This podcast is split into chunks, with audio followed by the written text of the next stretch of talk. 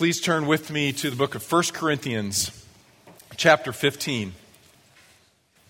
I just want you to know that um, I, don't, I don't dislike bunnies. I like bunnies. Actually, I, mean, I really I like bunnies, especially I like the bunnies that run around in my, my yard because I don't have to feed them. You know, they're really cute and I can watch them. So I like bunnies a lot more than cats.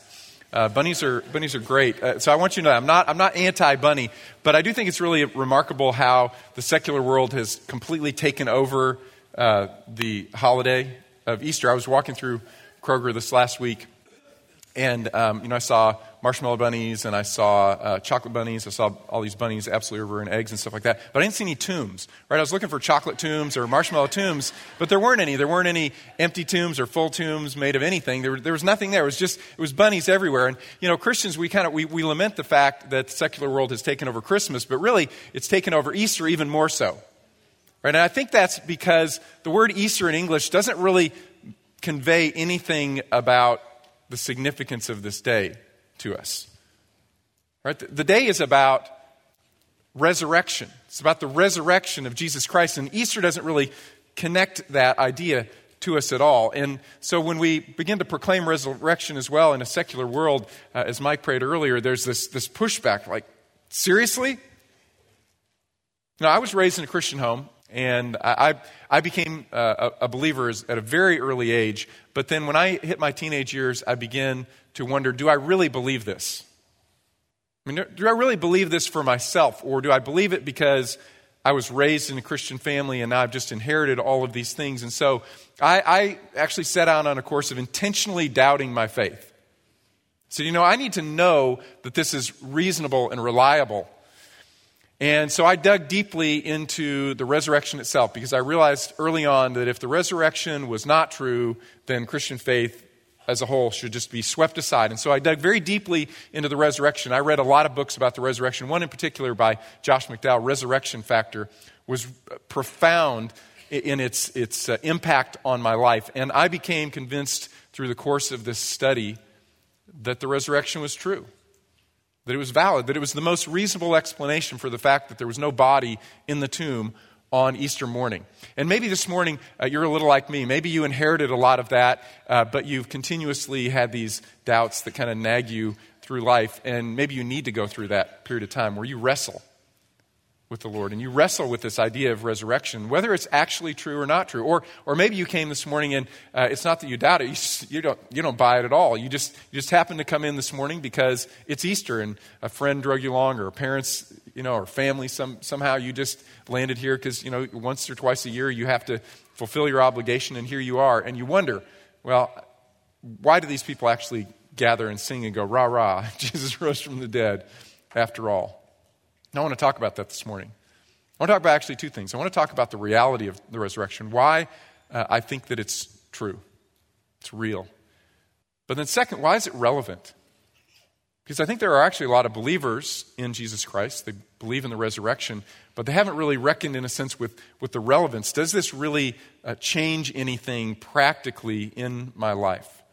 So, we're going to look at the resurrection this morning. Probably not surprised when you walked in on an Easter morning that that's what we'd focus on. We're going to look at, actually, from 1 Corinthians 15. Outside of the Gospels, this is the most important passage about the resurrection of Jesus Christ. So I want you to begin reading with me 1 Corinthians 15 and verse 3. The Apostle Paul writes, For I delivered to you as of first importance what I also received that Christ died for our sins according to the Scriptures, and that he was buried, and that he was raised on the third day according to the scriptures. Uh, Paul starts by addressing the historicity or the reality of the resurrection. He begins specifically by recounting the events. What happened first? Well, Jesus died. He said, I want to deliver to you as of first importance what I received and what I have learned, and it's this. First and foremost, Jesus died. And how do we know that he really died? We know that he really died because he was buried. He, when he was placed into the tomb after being uh, beaten and whipped and crucified, then he was stuck into this cold, dark tomb. And then on the third day, he was raised. And for most of the audience that Paul preached to in his day, they went, er, Resurrection? Seriously? You remember when he was preaching in Athens? He's talking about resurrection, and they're all kind of rolling with him because they think he's talking about a God named resurrection. But when they realized, no, he's actually talking about dead people coming back to life, they said, oh, whoa, whoa, whoa, whoa. Paul, you're, you're crazy. You're absolutely mad. See, because the, the, Greek audience that he often preached to was a lot more like our secular audience today. It's more, uh, their worldview is more similar to ours. They said to themselves, wait, logically, this makes no sense whatsoever because we've never seen a resurrection. We've never seen someone go into the grave and come out of the grave. Therefore, it can't happen. And philosophically, they really didn't want a resurrection because in their minds, they, they looked around and they saw people uh, getting sick and getting injured and not healing and aging and dying. And they said to themselves, why actually would we, would we want a bodily resurrection? This body is a broken, horrible thing. What's appealing about a bodily resurrection. That's where their philosophy of dualism really emerged from, this observation of decaying and dying bodies. They said, look, the body really is, it's evil, it's bad. It's something that you want to get rid of. The inner man, the soul, the spirit of man, well, that's something that's wonderful and, and, and good. But the body, why would we want it? And so they heard these, this talk of resurrection. They said, whoa, no, we can't buy that. And so everywhere that Paul went, he had to validate these, this historical sequence of events. And he offers them several proofs. Let's read again verse 3. I delivered to you as of first importance what I also received. First, that Christ died for our sins according to the Scriptures. Second, that he was buried. Third, that he was raised on the third day according to the Scriptures. And that he appeared to Cephas and then to the twelve, and that he appeared to more than 500 brethren at one time, most of whom remain until now. A few have fallen asleep or died. Then he appeared to James, then to all the apostles, and last of all, as to one untimely born, he appeared to me also. So Paul says, uh, here's your, your first validation it's that the resurrection was predicted. He said, This happened according to the Scripture. This happened according to Scripture. It happened according to Scripture. Old Testament, as well as the predictions of Jesus himself that he would die, that he would be buried, that he would rise from the dead, right? He told it over and over and over again. In fact, he told his disciples on so many occasions, but what happened every time that he told them? Uh, whatever, Jesus. Now, who's greatest among us, right? I mean, it never really sunk in. They didn't buy it. In fact, even after he had risen from the dead, they didn't believe it. They didn't believe it. Uh, even when uh, Mary and some of the other ladies came back and they said, No, we, he's not in the tomb. The tomb is empty. We saw an angel. The angel said he'd risen, just as he said. And they said, No, impossible. I want you to keep your place here in 1 Corinthians 15 and turn to the book of Luke. Luke's Gospel, chapter 24. There's a wonderful encounter that Jesus has with some of his disciples after he has been raised from the dead. And uh, they have heard the stories that he is raised from the dead, but they're still not believing that he was raised from the dead. And so they're walk, two of his disciples are walking around, along this road to Emmaus, and Jesus just kind of appears, and all of a sudden he's walking with them. And he said, What are you guys talking about? I said, What do you think we're talking about? Hey, are, are you completely clueless about what has been happening in Jerusalem? Jesus, the prophet from Nazareth, we thought he was the one. We thought he was the Messiah, but then, then he died. He, he was buried. And some among us say that he, he rose from the dead, but we just can't believe it. We just can't buy this. Verse 21. In fact, we were hoping that it was he who was going to redeem Israel. Indeed, besides all this, it is the third day since these things happened, but also some women among us amazed us when they were at the tomb early in the morning and they did not find his body, they came saying that they had also seen a vision of angels who said that he was alive. Some of those who were with us went to the tomb and found it just exactly as the women also had said, but they did not see him. Jesus said to them, O foolish men and slow of heart to believe in all that the prophets have spoken. Was it not necessary for the Messiah to suffer these things and to enter into his glory? Then, beginning in Genesis with Moses and through all of the prophets until Malachi, he explained to them the things concerning himself in Scripture. And so, a significant part of Paul's preaching was let me show you how all of this was predicted hundreds of years before it actually transpired. Fifth, he says Jesus appeared to many. Uh, sometimes he would appear to an in- individual. He appeared to, to Mary, in the garden. But then he appeared to two and three and four. He appeared to small groups. Paul says, actually, he appeared at one point to 500 people all at the same time. Most of them are, are still alive, so if you want to ask them, you can't, Because they're still around. If they want to refute the fact that they saw this, they saw Jesus bodily resurrected in the flesh, you can look to them, ask them. They're still around. Paul says, He actually appeared to me. And so I'm a, I'm a witness. I'm a witness of the resurrection. The word witness in Greek is the word martyr. I'm a martyr. I'm one who testifies. And I'll testify even to the point of death if I have to, that you should believe that Jesus rose from the dead. But many did not believe, they did not accept uh, the testimony that Jesus had risen from the dead. Remember last week, if you were here with us, uh, we were celebrating Palm Sunday, which is that, that day when Jesus came in from uh, Bethany and he went down through the Kidron Valley and he's going up into Jerusalem. And the crowd that's with him are hailing him as Hosanna, the son of David. You know, Lord, come, Lord, save us. This is, this is David's son. He's the Messiah. And they're, they're excited about him. But remember, we noticed that that, that group was actually from Galilee. They were kind of the, uh, the Wild West. They were excited about Messiah and overthrowing Rome and everything. So they're, they're with Jesus and they're tracking with him. But the Jewish leadership rejected Jesus and they turned the hearts of the people against Jesus so they would crucify him. And so they didn't want Jesus to rise from the dead. And when they began to hear these rumors about Jesus being resurrected, they had to come up with a story to explain the fact that there wasn't a body in the tomb.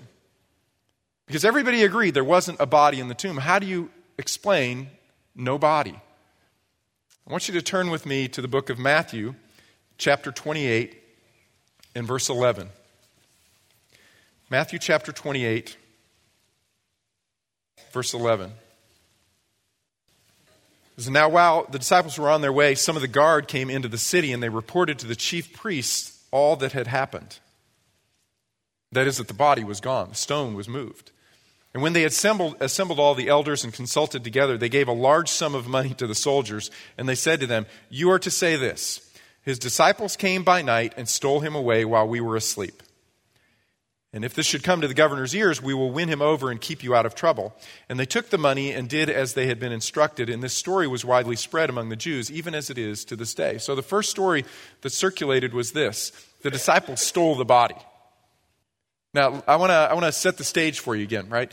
Um, Jesus had predicted that he would rise from the dead, and some of the leadership, the establishment, realized that this was what he had predicted, and uh, they knew that he couldn't actually rise from the dead, but they didn't want the disciples to proclaim that he had risen from the dead, so they asked Pontius Pilate, they said, please put a guard around that tomb and seal it with the Roman seal, right? Make sure that they can't make something up about Jesus rising from the dead. And so Pilate agreed, and he commissioned 16 soldiers, right? This is a, a Roman guard is 16 professional soldiers who, who surrounded this sealed tomb of Jesus. But they said, but you know, stone was moved, there's no body in the tomb, and the soldiers come in and say, There's no body, we, we lost the body.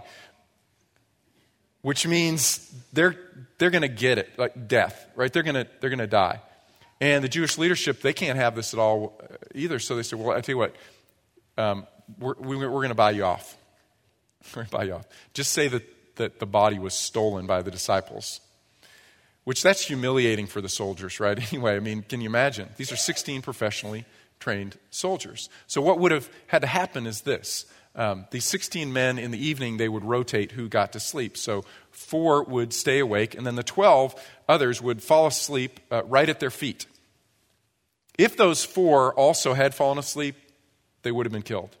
Lost the body, would have been killed. They would have been put to death for that. But here's how the story goes there are, there are 12 professionally trained soldiers asleep here, four who are uh, awake and alert, and either the disciples came and they beat them up, which probably couldn't happen, or no, they all, they all fell asleep, and then somehow the disciples tiptoed across them and silently moved the stone and took the body away.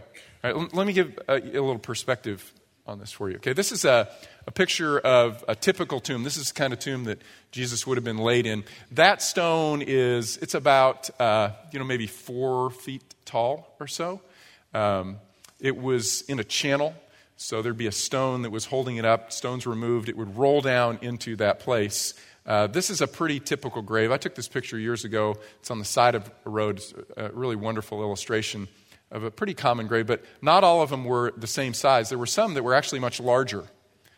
Know, this is a friend of mine standing next to another gravestone. So imagine this again. They tiptoe around the 12 professionally so- trained soldiers, don't wake any of them up, silently move the stone, and take the body of Jesus. I don't think so. Right? I don't think that that's a reasonable explanation. But that was the story that was circulated around to explain why there was no body in the grave. Charles Colson once wrote this. He said, I know the resurrection is a fact, and Watergate proved it to me. How? Because 12 men testified they had seen Jesus raised from the dead. Then they proclaimed that truth for 40 years, never once denying it. Everyone was beaten, tortured, stoned, and put in prison. They would not have endured that if it weren't true. Watergate embroiled 12 of the most powerful men in the world, and they couldn't keep alive for three weeks. You're telling me 12 apostles could keep alive for 40 years? Absolutely impossible, right? Absolutely impossible. For those of you who are a little younger, uh, Charles Colson was one of the men embroiled in Watergate with Richard Nixon. He went to prison, and in prison, he became a believer in Jesus Christ. And one of the reasons he became a believer in Jesus Christ was the credibility of this story that the tomb was empty and it wasn't empty because the disciples stole the body and then made up a lie and then died for the lie. Remember who these disciples were, right? Just three days earlier, a similar Roman, a group of Roman soldiers had come to arrest Jesus, and what had they done? Man, they were out, right? They bolted. One even was grabbed by the robe and ran away naked. He didn't care, man. Just, and then they hid for three days. They've been in hiding for three days. And all of a sudden they work up their courage enough to, to bust through. We don't know if they're going to be asleep or awake, but we're going to take on those 16 soldiers, all 11 of us, fishermen and farmers and a tax collector, right? And then we're going to steal the body and we're going to lie to, about it to absolutely everyone. And we're going to keep that secret for 40 years, even if we have to suffer and be beaten and tortured, and imprisoned, and die for it. I don't think that's a reasonable explanation. It's not the only explanation that was offered. Another explanation that was offered is that the Jewish leaders themselves stole the body. But why?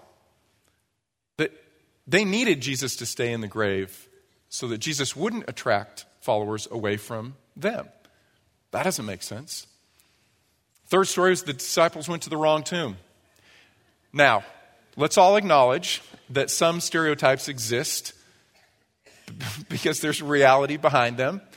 I don't like asking directions, right? I don't. I, I, I confess. And because, and, you know, it's, I just, it's not because I'm really super proud. It's just because, like, I like figuring things out for myself. And I'm proud, and I don't want to admit that I can't find it, right? I, I get this. So, right, so it is possible that the first disciple started out, you know, and Peter, he goes, Yeah, I know where the tomb is. You know, and the other guys like, he doesn't know where he's going, but we're not going to ask. We're not going to stop and ask, right? So, some ter- stereotypes, it is possible they didn't know where the tomb was. However, the women would have told them, right? I mean, there are other stereotypes that are true as well, right? The women would have said, What? Come, no, it's over here. Why didn't you just ask us, right? So, or the Jewish leaders would have said, No, it's not there it's over here. Or Joseph of Arimathea, who owned the tomb, would have said, No, it's not here, it's over there. And not only that, I, will tell you, it, literally, it would be impossible to misplace a tomb in Jerusalem in that day. It really wasn't that big a place. Let me put it in perspective for you. It was about 425 acres in the, those days. So if you took the uh, approximately the golf course at A&M and the pol- old polo fields, that area was Jerusalem. Right, so you could search the whole thing pretty easily in a day.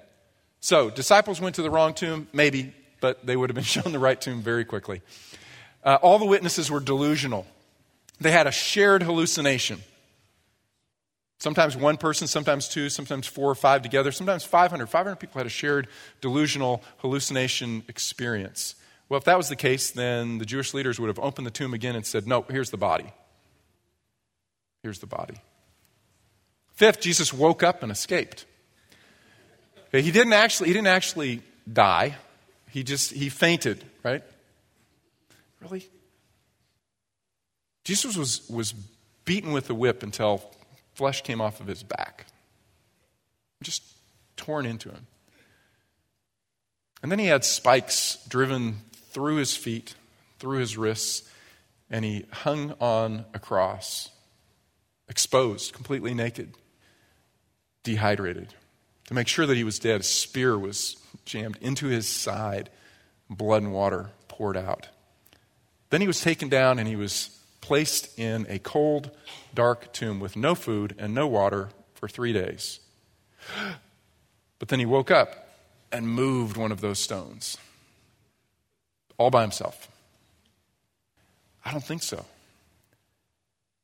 I became convinced um, late high school, early college, as I wrestled through it, I became convinced that the most reasonable explanation for the empty tomb is what the four historical records say, and that is that Jesus was raised from the dead.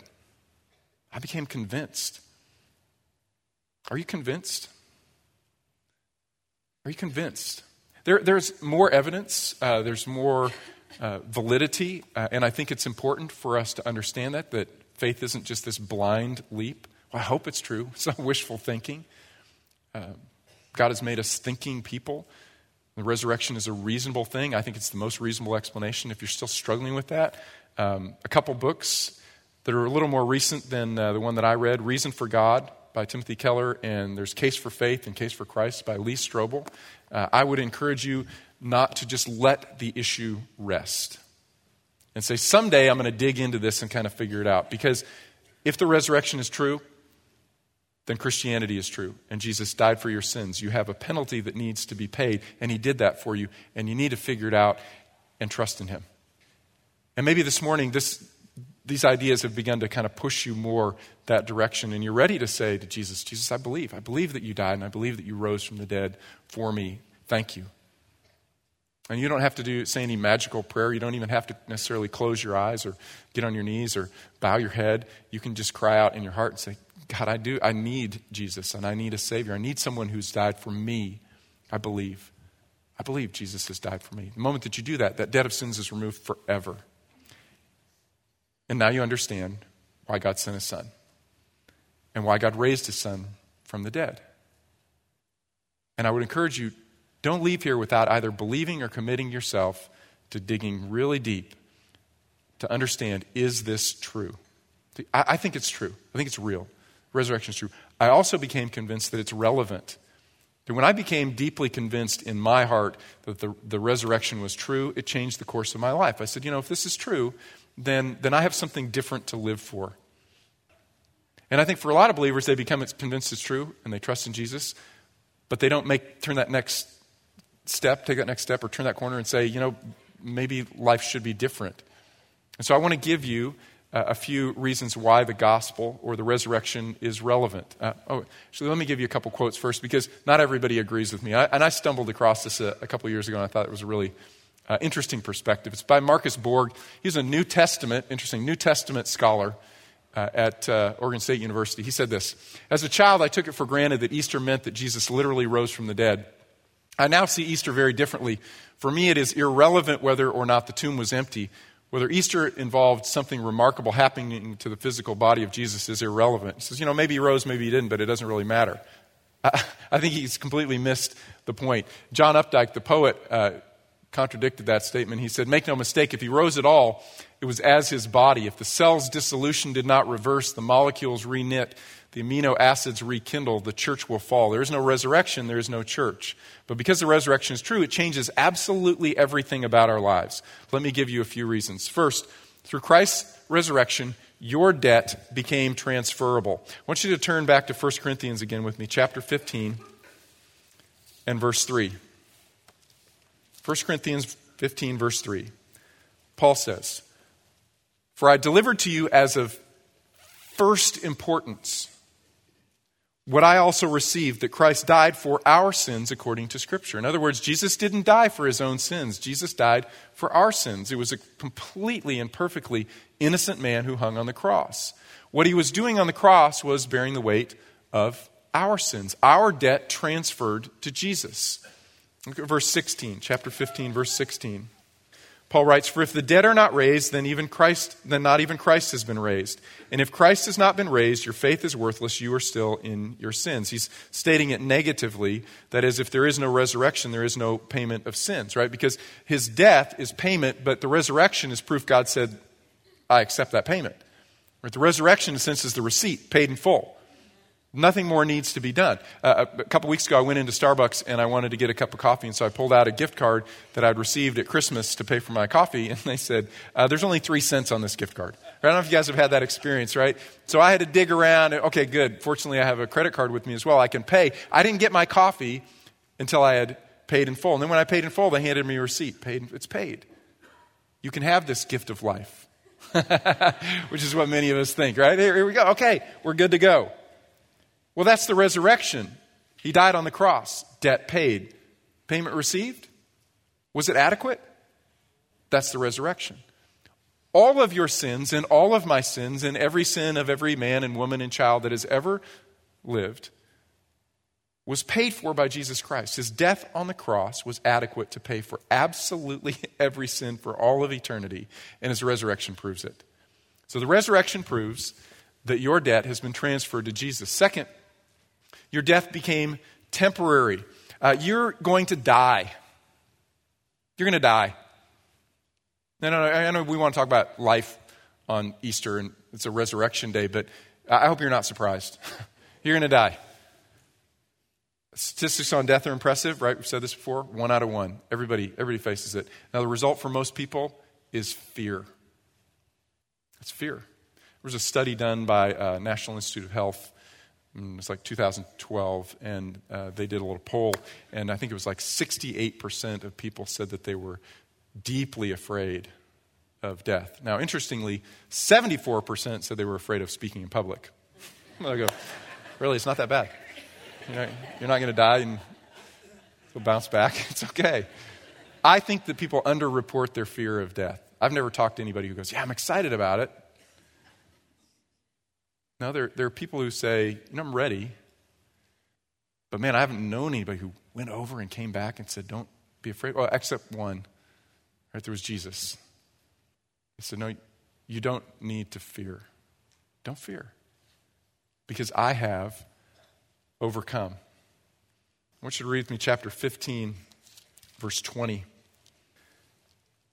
Paul says, But now Christ has been raised from the dead, the first fruits of those who are asleep. For since by a man came death, by a man also came the resurrection from the dead. For as in Adam all die, so also in Christ all will be made alive. What he's saying is, we're born into this world dead or separated from God because of Adam, all that we inherited from Adam. As in Adam, we're all separated from God, but in Christ, we can all be made alive. And we know that's true because he's the first fruits, right? He's the first one that proves that more will follow. And if death doesn't have any grip or hold over him any longer, then it doesn't have to have a hold over you. You will die, but you won't die forever, right? You'll, you'll die physically, but you'll have life that goes on past that. I love these verses in Hebrews chapter 2. The writer says this Therefore, since the children, that's you and me, right? We're, we're the children. We share in flesh and blood. That is, we're bodily creatures. We have a physical body. So Jesus himself also became flesh. He became a man. The eternal Son of God took on human flesh so that he was both God and man. And the reason that he became man was so that he could die, right? He took on human life so that he could give up human life and die. That through death he might render powerless him who had the power of death, that is the devil, and he might free those who through fear of death were subject to slavery all of their lives. They're even afraid to report that they're deeply afraid of death. Writer Jack Kerouac once wrote, I'm young now, and I can look upon my body and soul with pride. But it will be mangled soon, and later it will begin to disintegrate, and then I shall die, and die conclusively. How can we face such a fact and not live in fear? Only if you have the resurrection. Only if you have the hope of the resurrection. If there is no resurrection, we should fear death, because we don't know what's going to happen afterwards. But if there is resurrection, that is, if Jesus rose from the dead, then we know that we too will have life. Third, through Christ's resurrection, your future became hopeful. Look at verse 42. Paul says, So also is the resurrection of the dead. It is sown. That is, your body is put into the ground. It's sown like a seed. A perishable, perishable body. It is raised an imperishable body. It is sown in dishonor. It is raised in glory. It is sown in weakness. It is raised in power. Because of the resurrection of Jesus, you know, you will get a resurrection body. And it'll be a body that's like Jesus. And what Jesus had after the resurrection was a, a, real body. His disciples recognized him. He was able to eat food, right? But he had a body that wasn't subject to death any longer, right? It wasn't, he wasn't going to get sick and get diseased and decay. He had a body, Paul says, that was imperishable. It's a glorified body. It's a spiritual body. He says it's, it's a body that's completely different. It's going to actually be glorious. Yeah, Jesus gave a, a little prefiguration of what his body would be like on the Mount of Transfiguration, where they saw him and he was glowing and he was beautiful. Book of Daniel, the prophet says, you know what? Those who believe will be just like him bodies that, that don't grow old and don't decay and don't get injured and never heal. These are bodies that will be beautiful and glorious, and but it'll be you. Right? Your body as you were designed to be. So we have hope because we get a resurrection body. We don't only, uh, only get a resurrection body, though, we get a resurrection mind. Look at 1 Corinthians chapter 13 and verse 12. 13, verse 12, Paul writes, For now we see in a mirror dimly, but then face to face. Now I know in part, but then I will know fully just as I have been fully known. Uh, right now, my mind doesn't work perfectly. Why, why, do we get in arguments, right? We look at the same data, the same facts, but we don't disagree, we don't agree on them. Why is that? Because we reason to wrong conclusions. Because even the mind was affected by the fall. I have a friend, he's a believer, he's a very rational kind of guy, and he says, No, everything else was affected by the fall, but not our reason. I go, really? Said, I don't agree, and that proves it. We're looking at the same set of data, but we're not reaching the same conclusion. Why is it that people who are so incredibly intelligent can say no to Jesus? Because our capacity to reason has been damaged by the fall. But in the resurrection, we get not just a resurrection body, we get a resurrection mind. We'll always think rightly. Right? We'll always reason to the right conclusion. We will also have uh, resurrection emotions. You ever known a person who they just don't they don't react appropriately to the situation right? They're either too angry or too happy or too too it's none, none, of us right? But we have friends who they're just man you're not corresponding to the reality of this particular moment. Now in the resurrection we'll feel the way we should feel about everything. So resurrection body resurrection mind resurrection emotion resurrection will have you ever really wanted to do something, you know it's the right thing, and man, you just, you don't. You just keep doing this thing over here, and then you say, but I'm not going to do that thing any longer. I'm just going to do the right thing. And man, and then you don't, right? And you, you feel torn. You ever felt that? Ever? Anybody? You don't have to raise your hand. Yeah, okay, thank you. Good, we got a response down front. The only honest people. Sure, man, we, we feel torn, right? But in the resurrection, we will have one will, not a divided will. Purity of heart, Kierkegaard wrote, is to will one thing to know that right thing to do, to want that right thing, and to be able to do it every single time. Resurrection body, resurrection mind, resurrection emotion, resurrection will, resurrection relationships. Had conflicts recently? Like on the way to church, maybe? Imagine all of your relationships working well harmonious. You're kind to each other. You're forgiving one another. You understand one another. Man, that'd be a beautiful thing. Resurrection opportunities. Heaven is not your resurrection body becoming a chubby baby and it floats on a cloud playing harp. I mean, you know, how unattractive is that image to all of us? That's, that's not heaven. Heaven is fulfillment.